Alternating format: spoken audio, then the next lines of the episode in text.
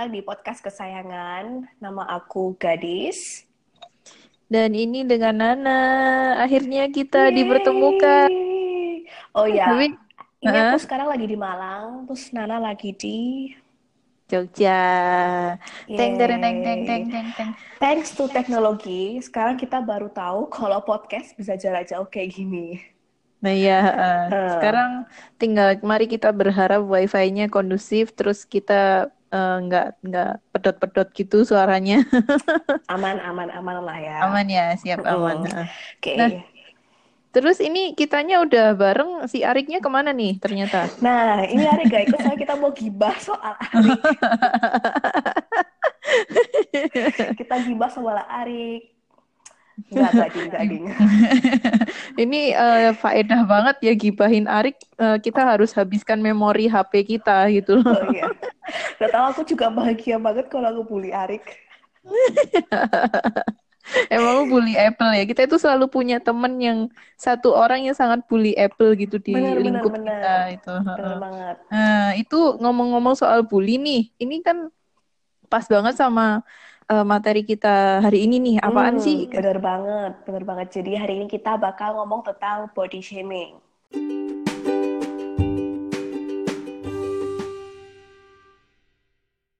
Ah, itu bully-bully tuh. Awas ya yang suka shaming-shaming body-body itu ya. Coba kalian dengarkan podcast ini. Maaf Endel. tuh kan kalau ada temennya itu aku bisa keluar Endelnya, tapi kalau sendirian itu kayak sunyi. Kayak gak jelas gitu ya. Ha, ngomong sama tembok gitu ya. Sedih ya, gitu ya. ya jangan hadap tembok dong. Kayak hadap ada pemandangan kayak atau apa? Hadap ini, hadap ilahi. Hehehe. What?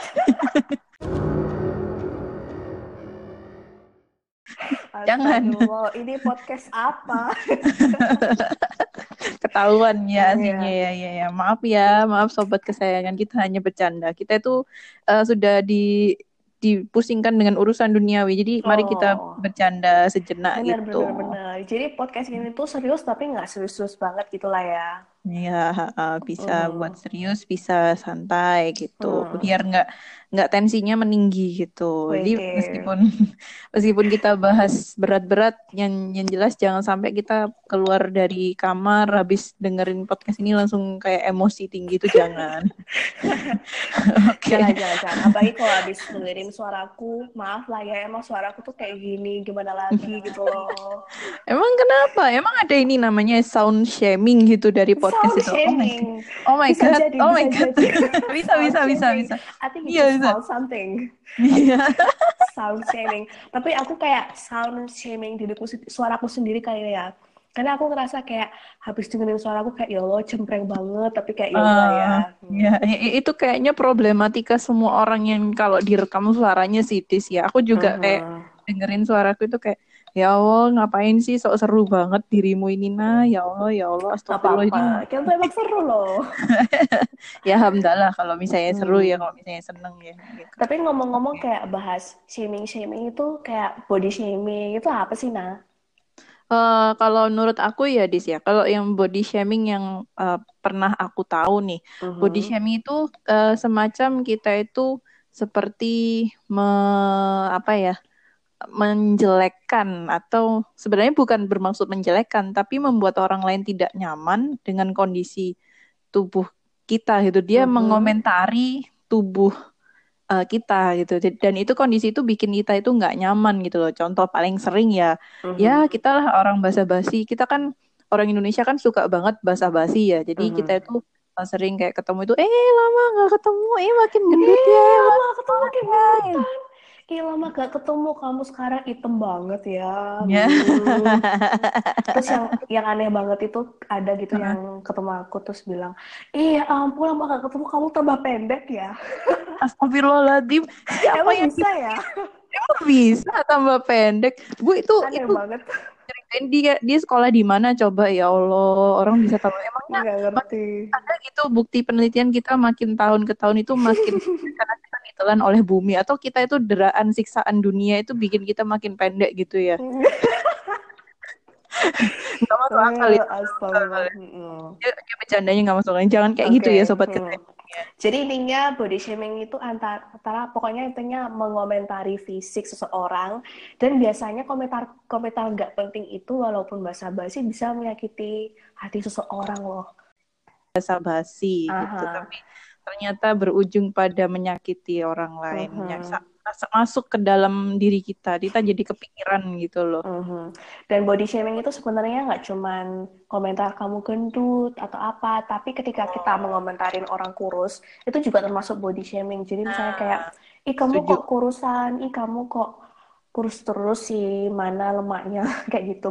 Jadi iya, kayak, uh, jadi ya emang jadi orang serba salah, kayak iya, gendut salah, kurus salah, kayak aku iya. badannya segini pendek salah tinggi salah hitam salah putih salah kalau putih dipikir kayak perawatan tuh apa jadi kayak nggak ada benernya gitu loh nah kak ya ya masalahnya hmm. kan ya itu sekarang itu orang kayak harusnya itu ya udah mulai kayak mikir kayak ya urusan urusan urusan kita masing-masing gitu loh selama mm -hmm. oh ya juga nggak ganggu dia gitu gendut kurusnya dia tuh nggak mm -hmm. ganggu dia cantik enggaknya dia itu enggak ganggu dia. Putih putih hitamnya dia itu juga enggak ganggu. Malahan kita itu ya harusnya kita harus bisa fokus ke orang itu itu berdasarkan apa ya? Kalau menurut aku kayak karakternya itu enggak sih kalau yeah, kamu yeah, yeah.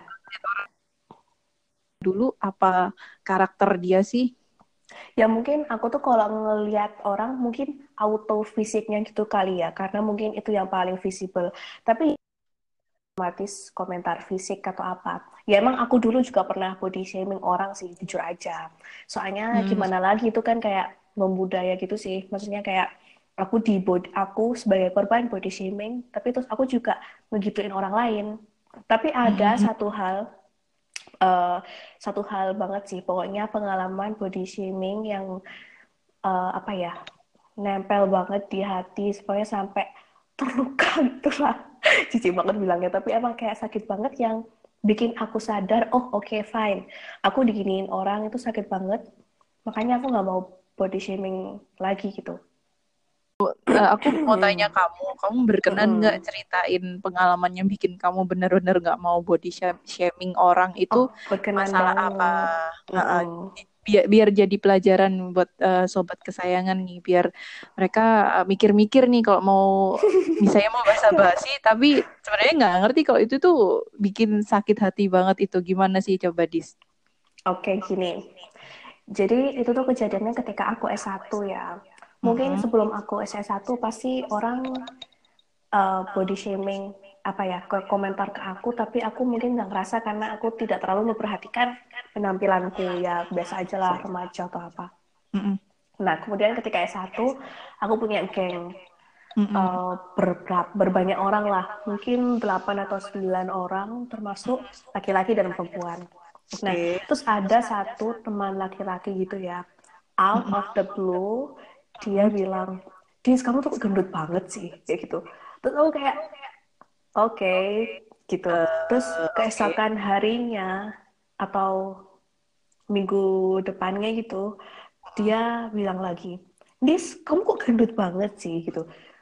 Jadi dia tuh kayak dua sampai tiga kali gitu loh. Aku tuh kayak ya aku tahu aku tuh gendut tapi kamu nggak usah komentar kayak gitu gitu loh. Maksudnya apa hubungannya? Kenapa kok ngasih komentar kayak gitu? Emang mau ngebantu aku kerusan kayak atau apa gitu Nah, yeah. since then aku tuh selalu tersinggung sama dia gara-gara komentarnya itu. Mm-hmm. Dan aku jadinya aku juga selalu tersinggung sama orang-orang yang suka jualan protein shake. eh, aku punya cerita lucu di aku okay, gak apa-apa ya Jadi gak apa, gak apa. aku kan uh, pernah nih posting di Instagramku. Aku itu uh-huh. posting apa ya? Pokoknya intinya itu aku masalah body body gitu lah. Kayaknya posting makanan atau apa terus aku kayak nulis captionnya itu kayak aduh ini gendutan sih. Ini gini gini kayaknya bakal gendut. Uh -huh. nah itu kayak waktu itu aku belum belum nge-private IG aku kan. Dan uh -huh. kayaknya kata kuncinya itu kan gendut itu ya. Dan tiba-tiba uh -huh. itu entah dari mana ya aku nggak pernah sebelumnya kayak gini. Ada yang komen ah, kan seneng ya kalau orang di komen di apa konten Instagramnya di komen gitu ya. Terus ini aku lihat komennya jual suplemen langsing badan. Merasa gendut? Silakan lalala lili dengan ramuan ini akan menjadi betul.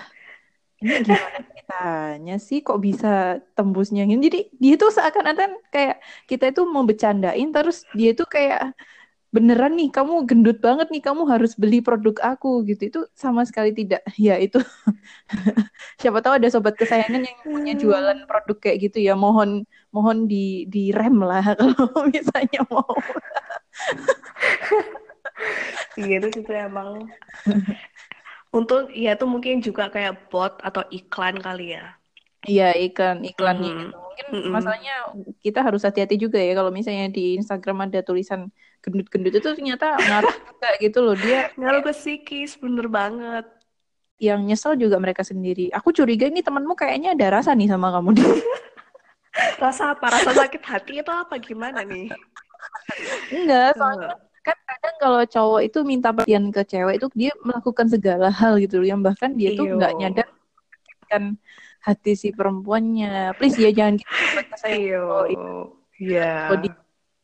Tapi kalau misalnya, oke okay, ini nasihat buat cowok-cowok di sana nih. Misalnya kalau ada pengen cari perhatian, ya jaga mulut lah ya. Maksudnya uh. jangan childish banget. Itu tuh soalnya soal, gimana sih? Soalnya gini, soalnya itu kan ngaruh ke psikis banget ya. Jadi yeah. kayak lanjut gitu ceritanya gara-gara temen aku ke temenku iya, tadi, uh, aku tuh jadi ngerasa jelek banget dan mungkin aku nggak terlalu gendut-gendut banget, tapi aku ngerasa kayak ya ampun aku gendut banget sih, aku jelek uh. banget dan aku jadi nggak percaya diri walaupun temen deketku bilang aku tuh orangnya friendly gampang diajak berteman apa-apa. Mm-hmm. tapi itu kayak tip of the tip of the iceberg gitu kan.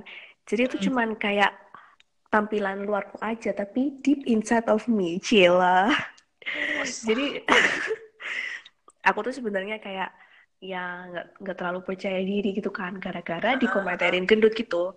Dan aku semenjak saat itu butuh waktu lama banget untuk sampai ke aku yang sekarang yang ya udah sih aku emang gendut. Tapi ya aku suka dengan aku yang sekarang karena aku merasa punya kelebihan lain yang orang lain nggak punya. Dan aku maunya fokus di situ daripada aku fokus mikirin ya aku aku gendut banget ya kayak gitu.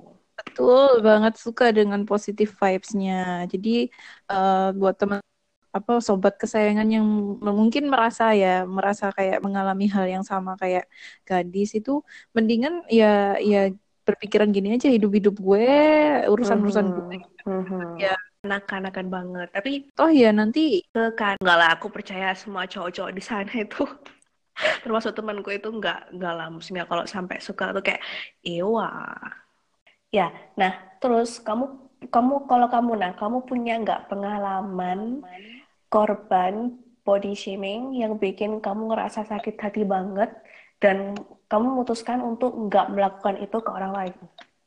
Uh, sebenarnya body shamingku itu jadi gini uh, ada sih ada tapi itu baru-baru ini aja jadi sebenarnya uh, kalau buat konteks ya buat sobat kesayangan buat konteks aja tinggi badan aku itu termasuk uh, tinggi uh, untuk ukuran banget, orang banget, Indonesia banget. sekitar yeah. 168 cm Nah, iya, ter ya termasuk ukuran perempuan tinggi banget. Iya, tinggi banget ya. Dan itu bagus, itu bagus. Itu bagus, itu bagus sih. Hmm, itu dulu hmm, hmm. bagus. Akan bagus kalau kamu nggak gendut. Nah, ini problemnya gini. Jadi dulu waktu SMA aku ikut paski, otomatis uh. olahraga aku kan banyak dan aku itu kayak uh. langsing. Dan uh badanku waktu itu 55 kilo. Itu kan udah kurus uh, badanku ya mungkin bisa dibilang ya ya kurus sih waktu itu. Tapi uh, body shaming itu kalau menurut aku bukan hanya di dari omongan orang sih. Kalau kataku ya di ya. Halo? Ya jadi uh, juga dari uh, kalau kataku dari lingkungan sekitar. Contohnya waktu itu aku SMA itu dari uh, aku suka baca majalah. Jadi aku ngeliat di majalah mm -hmm. itu cewek-cewek itu badannya bagus-bagus gitu kan. Terus kayak mm -hmm kayak kan secara nggak langsung tuh kayak bilang oh ini body yang ideal itu kayak gitu sedangkan waktu dulu hmm. SMA badanku itu sebenarnya udah udah kurus kalau dibandingin sama sekarang sih ya udah yeah. kurus banget udah udah oke okay banget untuk hmm. 168 kilo uh, terus ya ya buat teman-teman biar lihat dah gitu terus uh, habis itu karena berpikiran seperti itu aku jadi ngerasa kayak badanku kok nggak kurus ya badanku kok kok nggak kayak model-model ya ya bener sih kayak teman-teman tuh banyak yang muji badan kamu tinggi ya nah kayak gini gini gini tapi nggak ada yang bilang kayak kamu kurus ya nah kamu badan kamu bagus ya nah nggak ada yang kayak gitu sampai Hmm. akhirnya aku merasa kayak ya udah sih ya ya aku makan-makan aja kayaknya ya segini-gini aja gitu nah Mhm. kemudian sampailah pada biasalah kalau kita masuk usia 20 tahunan kan kayak krisis gitu kan krisis Mhm. identitas gampang stres terus kalau kata di iklan-iklan apa itu umur 20 kita jadi gampang gemuk gitu kan jadi aku Mhm. waktu itu comfortingnya itu ke makanan kayak kemarin yang aku bahas di uh, IG story kita ya di sini yang dari Mhm. kamu terus aku sampaikan itu aku comfortingnya itu nemu di makanan. Aku suka makan, aku suka stres gitu kan. Aku merasa Hmm. nyaman dengan makanan. Aku mulai suka nongkrong, suka jajan. Hmm. Uh, waktu itu naik jadi 68 sekitar segitu. Jangan ditanya kap Hmm. eh, sekarang berapa ya, jangan ditanya. Enggak, enggak nanya. Lebih dari Menurutku, menurut kamu berani menyebutkan kamu berapa kilo di podcast itu udah hebat banget.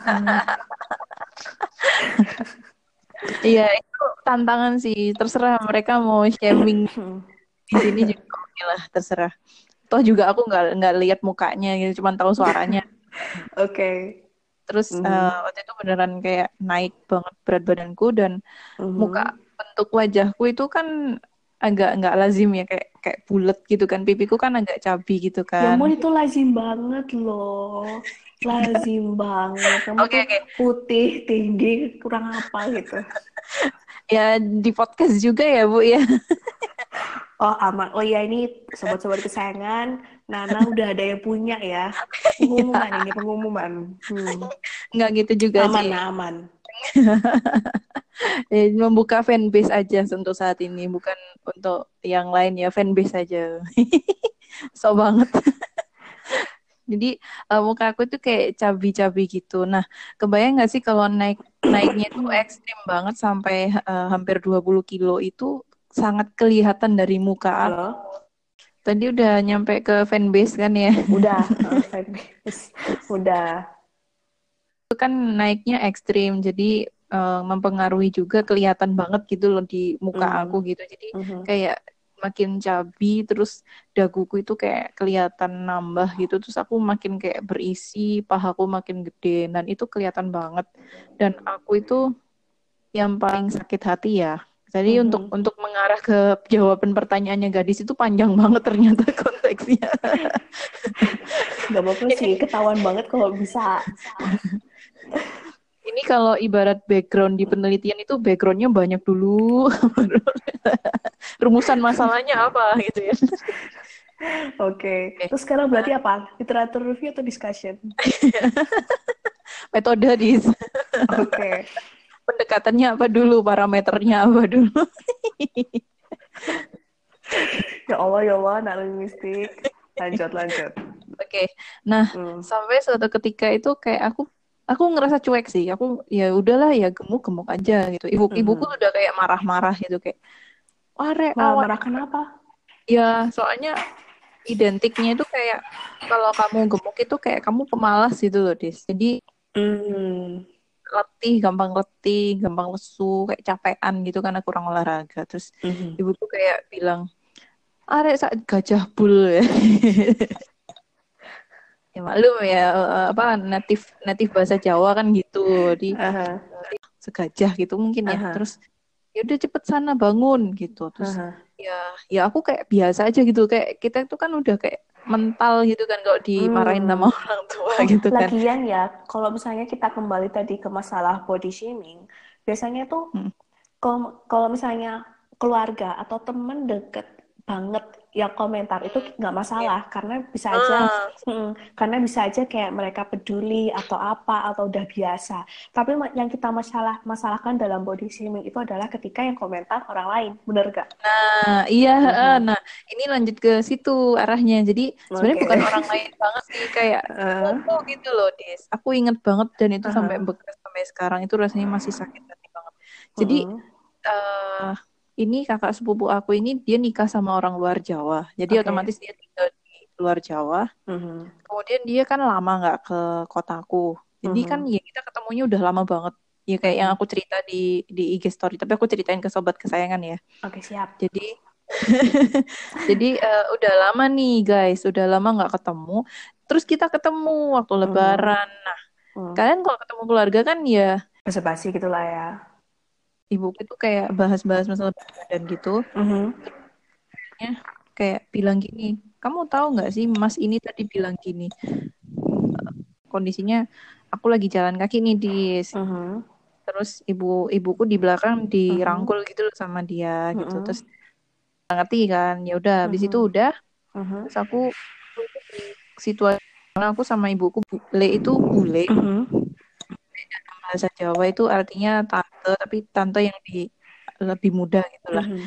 Nana badannya sekarang kayak ibu-ibu ya gitu ya itu jahat banget itu rasanya marahnya itu banyak gitu hmm. marah karena dia kok bisa dia bilang kayak gitu padahal kita udah lama nggak ketemu kayak hmm.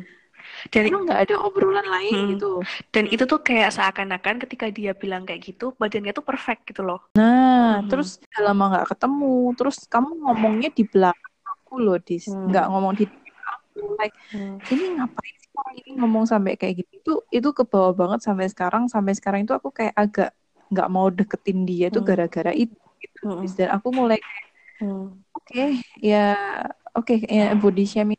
Makanya aku kayak hmm. sekarang kalau ketemu orang nggak mau bahasa basi kayak kamu gendutan ya. Ya aku tahu sih karakter dia memang suka ngomong se, se ceplosnya gitu loh. Hmm. Cuman ya pikir-pikir dulu kita lah ya. Hmm. Terus gini deh, aku mau nambahin. Kan kemarin aku juga sempat nulis di blog kan tentang body shaming juga. Nah ternyata ketika aku nulis blog yang bikin kita sekarang juga ngebahas body shaming adalah banyak orang yang punya pengalaman tentang maksudnya pengalaman korban body shaming. Misalnya nih aku bacain ya dari di blog aku ada yang komentar. Oke. Okay. Um, jadi dia tuh konteksnya lagi di kantor tetapi mm-hmm. rekan rekan kantornya dia tuh selalu komentarin dia kalau dia tuh gendut kayak tiap hari gitu Nah, akhirnya oh dia tuh God. kayak uh, akhirnya dia tuh exercise online. Dia okay. sih dia sih dia feel better, tapi ternyata dia tetap aja dibilang gendut gitu sampai akhirnya dia stres.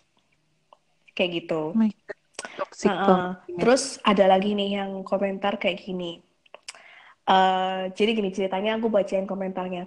Aku bukan tipe orang yang gampang gendut dan justru susah banget gendut.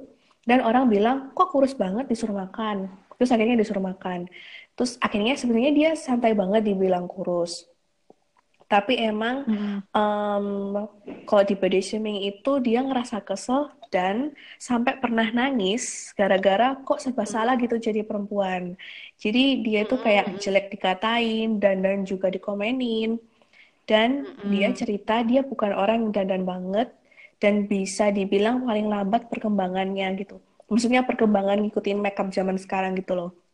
Nah, uh, uh, uh, nah, terus pas akhirnya dia nyoba dandan karena dikatain jelek atau apalah gitu ya.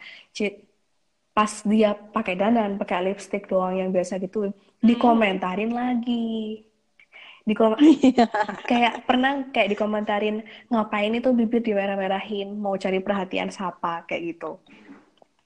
Oke, ya. netizen ya, serba benar ya. Iya plus 62 ya, hmm. Jadi kayak kemba kembali lagi sih, kalau misalnya kita itu keluarga kita atau itu temen kita banget, mungkin kalau misalnya mau ngingetin, mau ngomentarin boleh nggak apa-apa. Tapi ketika kita akan mengomentarin orang lain stranger atau temen yang udah lama nggak kenal terus habis itu kita komentar itu buat apa basa-basi yang kayak gitu tuh kayak udah basi banget gitu ya nggak sih nah iya hmm. iya banget kayak itu bener-bener ngeliatin banget kayak kamu itu udah nggak ada bahan lagi mau kamu omongin terus kamu kelihatan uh -huh. banget kayak effort banget berusaha banget meraih perhatiannya dia uh -huh. gitu kayak kayak kamu itu kayak clueless gitu mau ngomong uh -huh. apa sama dia gitu loh jadi kayak aku udah keburu ilfil duluan sih uh -huh. kalau ada orang kayak gitu terlalu hmm. ke fisik langsung body shaming hmm. langsung ke terus ada gitu. lagi sih nah kalau misalnya ngomongin tentang shaming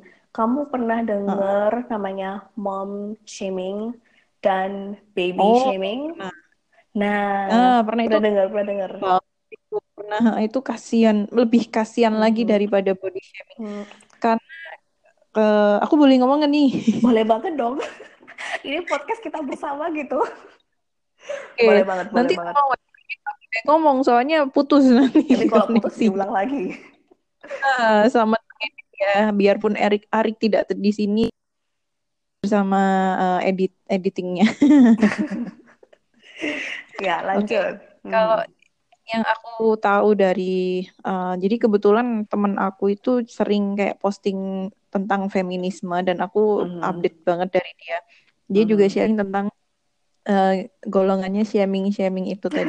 Oke. Nah yang yang mom and baby shaming ini tentang ini kan ya kalau misalnya uh, si ibundanya ini baru punya anak terus sama tetangganya ih kok di nggak dikasih bedak sih kalau nggak dikasih bedak uh, bau Iya. terus "Tapi ini kok anaknya belum bisa jalan sih Hmm, kan anak hmm. saya yang ini terus gini udah bisa jalan. Kenapa yang ini nggak bisa jalan? Mhm. nggak pernah dikasih ini Hmm. ini kok asinya nggak bisa keluar banyak sih? Eh ini kenapa pakai susu formula? Kok berarti nggak bisa keluar asi ya? Pasti bermasalah badannya. Itu ter Benar. terang ya. Aku Hah. belum jadi ibu sih. Kayak ya ampun itu anak-anak siapa yang ngomentarin siapa itu sakit banget loh Dit, aku ngelihatnya di Hmm. stres banget gitu kalau dari kamu sendiri gimana nih Kalau aku sih, aku tuh tahu mom shaming dan baby shaming itu dari temanku yang udah punya anak. Jadi Mm-mm. temanku tuh update WhatsApp stories, dia tuh cerita mom shaming itu misalnya kayak, kayak gini. Dia tuh selalu dikomentarin tentang bagaimana dia mendidik anaknya. Jadi kayak serba Hmm. salah gitu loh. Eh betul kamu kok betul betul mendidik anakmu tuh kok begini dan begitu. Terus baby shaming yang dia bikin sakit hati banget itu ketika bayinya dikomentarin. Misalnya, eh bayi kamu kok gak ada rambutnya, bayi kamu kok ah kecil, bayi kamu iya kok iya gini mukanya. Nah kayak iya gitu iya loh. Mm-mm. itu ya ampun itu Itu kan bayi kayak nggak ada bas salah loh ya Iya, bayi gak ada salahnya, tapi kan bikin sakit hati ibunya gitu loh. Dan heeh. heeh, dan itu lagi kayak kenapa sih kita harus komentar komentar hal yang basa-basi yang nggak penting tapi justru melukai orang lain. Ngapain gitu kan ya? Heeh, itu Hmm. kayaknya emang udah budaya kita sih, Dis. Kalau kalau Hmm. yang aku tahu ya. Soalnya ada loh penelitiannya dari kampusku tuh Oke, eh, menarik. Cerita, cerita, cerita. Eh, dari dosenku sih, tapi basa-basinya itu bukan. Jadi kalau aku menyimpulkan dari penelitian dia ya, beliau Mhm. itu eh, penelitiannya Mhm. tentang basa-basi, tapi eh, basa-basinya itu lebih kayak basa-basi yang aku belum baca keseluruhan sih. Kalau Hmm. beliau cerita di kelas itu kayak basa-basi yang uh, bersifat menyapa uh, seperti uh, mau ke mana uh, terus kayak uh, kamu habis dari mana itu kan kalau orang nggak ngerti kan kayak ih orang ini kepo banget sih Mhm, gitu tapi mhm. kalau misalnya orang Indonesia kan oh habis dari sana oh habis dari sini Biasa bahkan nggak usah gitu ya. dijawab nggak apa-apa Mhm, gitu mhm. tapi aku belum baca sampai ke bagian yang shaming ini cuman kalau bisa Mhm. disimpulkan dari situ itu ya itu memang bagian budaya kita kayak gitu loh Mhm. makanya kalau misalnya kita mau mau berusaha mengurangi itu itu kayak apa ya eh kayak kita itu naik kapal Mhm. terus kapal kita itu kayak nyem- me- melawan arus gitu loh Dis. Iya Mhm. nggak sih? Nggak kayak gitu nggak sih? Kayak arusnya itu ke belakang kita tapi kita maju gitu kayak melawan Iya. metafora ya metafora Mhm, kehidupan mhm. kayak gitu. Mm. jadi ya ya memang ah, susah sih. Cuman nggak ada nggak ada jeleknya kalau misalnya kita bisa membiasakan diri untuk yang bersifat positif gitu lah jangan jangan yang kalau nggak bisa jadi alasan orang itu untuk jadi senang kan jangan bikin orang itu sedih gitu loh paling Iya, iya. gitu Hmm. panjang ya Banyak banget. Tapi ngomong-ngomong soal budaya ya, kemarin aku juga debat dengan teman aku masalah body shaming. Jadi, dia tuh agak-agak pro body shaming karena dia merasa budaya kita tuh budaya body shaming itu ada bagusnya loh. Karena kalau menurut Hmm. dia itu tuh adalah bentuk perhatian orang Indonesia gitu. Misalnya kalau kita ngomongin tentang fat shaming atau Mm-mm. orang yang besar atau obese gitu. Obese kan Iya. emang nggak sehat. Nah, iya dia merasa dengan kita tidak melakukan fat shaming, itu berarti kita normalize obese. Paham nggak sampai sini? oh Hmm, oke. Nah, oke aku mau dengar pendapat kamu dulu nih. eh kita kan manusia ya kita kan Mhm. punya punya bakat untuk menganalisa, mencari tahu uh-huh. Jalan yang paling bagus itu gimana, resikonya yang paling kecil itu gimana. Uh-huh. Kalau normalisasi obesitas itu menurut aku bisa loh, kalau nggak harus shaming. Hmm, Dan gimana aku, caranya? Uh, caranya nih, huh. uh, kampanye cari yang positifnya gitu. Kayak contohnya nih, kalau yang aku lihat di di apa oh, Instagram kan banyak tuh hmm. Instagram orang yang dulunya dulunya kena kasus obesitas. Hmm. Hmm. posting postingannya tuh disertai dengan kalimat-kalimat motivasi. Hmm. Yang bahkan aku baca dia nggak men-shaming hmm. semuanya, hmm. mengajak. Ayo kita tuh bisa, kamu itu hmm. bisa, itu hmm. bisa kalau misalnya mau mau kurus gitu loh. Hmm. Dan menurut aku kalau ada yang jalan positif kenapa hmm. harus yang negatif kayak hmm. gitu loh jadi uh, menurut aku ya aku suka dengan pemikiran dia yang hmm. pro itu karena itu kan hmm. kan anti mainstream ya cuman hmm. kalau menurut aku sendiri ada jalan selalu ada jalan hmm. lain hmm. orang hmm. kayak gitu hmm. kalau menurut aku sendiri halo halo ya oke okay. uh, kalau menurut aku sendiri, fat shaming sama masalah health issue itu dua entitas yang berbeda. Jadi emang ada orang gendut atau badannya besar atau obes banget gitu ya. Ya emang kita oh. tahu, kita tahu itu tuh nggak sehat. Tapi bukan juga itu hak kita ketika kita tuh stranger atau orang asing bagi dia, bagi dia bukan teman hmm. dekat terus tiba-tiba komentar. Nah itu udah masuk ke fat shaming. Ah, iya, tapi, iya betul betul. Mm, mm, mm. Tapi kalau kalau misalnya itu keluarga kita atau apa, nah kita tuh bisa kayak memberikan hal-hal positif, misalnya kayak ayo ngajak olahraga atau makan sehat kayak gitu. Mm. Jadi bukan, uh, jadi bukan juga kita menormalisasi obesitas, tetapi gimana ya? Kadang kita tuh punya niat baik, tapi caranya salah, ya nggak sih? Nah, uh, uh, kadang uh, niat baik kita itu bukan yang terbaik buat orang -hmm. itu kayak gitu Bener, loh di ha, ha. jadi ya emang lihat-lihat sikon sih kayak kita kita mau berkomentar ke siapa itu lihat sikon misalnya kalau aku sama adik adikku gitu ya. Kita mm -hmm. emang biasa kayak olok-olok gitu ya kayak sama-sama mengfat shaming kan gitu. Namun emang karena udah adik sendiri dan udah biasa tapi terus kalau udah ya aku juga tetap kayak ngajak ngajakin adikku olahraga terus kita makan sehat bareng atau apalah atau makan buah uh-huh. atau apa gitu karena konteksnya itu adikku tapi kalau misalnya konteksnya tuh orang lain ya ngapain gitu aku kan Mm-mm, kayak mm. kayaknya kita itu harus sering-sering beristighfar menyebut Tuhan daripada alih-alih mengomentari orang lain kita harus berkaca dulu lah benar hmm. karena kita juga nggak sempurna ngapain ngomentari nah, orang lain yang hmm. kasihan itu kan kadang itu ada ya kayak hmm. misalnya orang nikah gitu ya hmm. yang misalnya salah satu pasangan pernah tahu nggak sih kok misalnya si suaminya yang misalnya nih sorry uh, ya uh, kalau suaminya yang gemuk uh, sama istrinya yang gemuk lebih banyak yang di shaming yang istrinya yang gemuk Ah, aku nggak ngerti. Oh, nggak tahu ya. Oh, berarti itu asumsi saya aja. Ayo, kamu body shaming ya. enggak, ya gimana ya? Berdasarkan data atau emang biasanya kayak kamu mendengarkan kayak gitu atau gimana? Eh, uh, kayak apa ya? Aku nggak tahu ya. Aku nggak tahu. Cuma kondangan sih. kayak uh, aku kan tinggal di budaya Jawa ya di ya, dan uh. dalam lingkup Jawa itu kayak aku banyak orang-orang itu bilang ke aku misalnya dalam konteks kesehatan itu uh-huh. ayo iki awake di rumah ayo uh-huh. badannya di dirawat uh-huh. biar gak mekar ibu sering bilang kamu nanti uh-huh. kalau udah punya anak badannya dirawat pakai jamu apa apa apa biar nggak uh-huh. nggak mekar nggak nggak uh-huh. gendut kayak gitu jadi uh-huh. kayak intinya tuh uh, body shaming ya kalau hmm. disimpulkan dari tadi itu kayak lebih perempuan gitu nggak sih kayak gitu Iya iya iya. Dan itu tuh seakan-akan kalau misalnya kita jadi lebih besar itu tuh yeah. bikin kita jelek bukan tidak sehat ya nggak sih? Iya bahkan uh. ada cerita-cerita kayak di kan ada akun Instagram yang nerima curhat-curhat gitu kan dari uh. netizen kayak bilang uh. gitu suaminya istri saya uh, udah penampilannya tidak menarik lagi sedang ya ampun hmm. udah udah jadi gemuk. Sekarang coba ban, anu uh, dibalik ya, suaminya hmm. yang gemuk. Pernah tahu nggak sih ada kayak kayak cerita kayak gitu-gitu? Aku nggak pernah tahu sih, nah. oh, dibilangin aku jarang kondangan. ya, maybe later ya. Mungkin beberapa okay. teman beberapa sobat kesayangan bisa merelasikan hal itu bahwasanya hmm. kalau misalnya cewek yang lebih gemuk itu lebih rawan fat shaming daripada uh, hmm. laki-laki.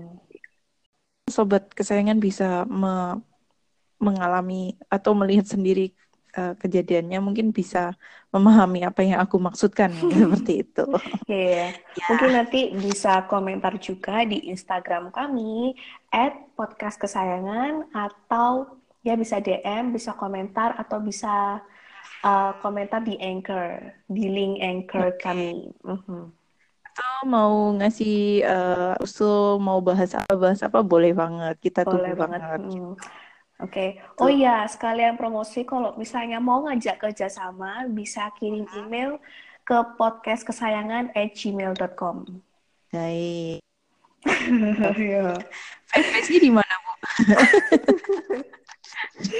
Fanbase sini aja ya. Di hati kita. Aduh, sobat-sobat kesayangan yang dengerin hari Sabtu nanti jangan baper ya. uh, mohon maaf juga kalau ada salah-salah. Udah, udah udah mau selesai nih dis. Udah sih hari ini. Ya jadi tadi kita udah bahas body shaming. Terus apakah body shaming kita menormalisasi obesity? Enggak juga kan. Jadi depends konteksnya. Hmm. terus kita juga udah bahas mom shaming baby shaming. Udah sih. Okay. Mm -hmm. sound shaming enggak ya sobat shaming oke okay. oh ya teman-teman kalau misalnya punya uh, apa pengalaman serupa entah korban body shaming atau misalnya pernah ngelakuin body shaming terus insaf bisa juga komentar di Instagram kami oke okay. sekaligus nambah hmm. pengalaman ya nambah bukti otentik bahwa body shaming itu bukan hal yang positif tuh untuk oke okay. Sekian dari aku sekian dari aku juga. Terima kasih sudah mau mendengarkan uh, obrolan kita yang sempat uh -huh. terkendala sedikit lah. Uh -huh. Ada wifi yang yang terkendala gitu. Sepertinya wifi mulai shaming kita nih di Nggak apa-apa, yang penting nyambung lah ya. Oke, okay. bye-bye Nana. Eh, ini kita nggak shaming Arik nih. oh iya, Arik, Arik, Arik. Uh, Arik. Kita mau gibah soal Arik. Jadi Arik itu... Arik yang dengerin ini kayak gimana gitu ya? Iya, mungkin nggak jadi diedit sama dia ya. Uh-huh. dia langsung... Dia langsung podcast kesayangan bubar. Padahal ini pencetusnya Arik gitu ya. Iya, uh, Arik. Iya, Arik. Kita yang yang menggibahi dia. Ya udahlah. Hmm. Oke. Okay.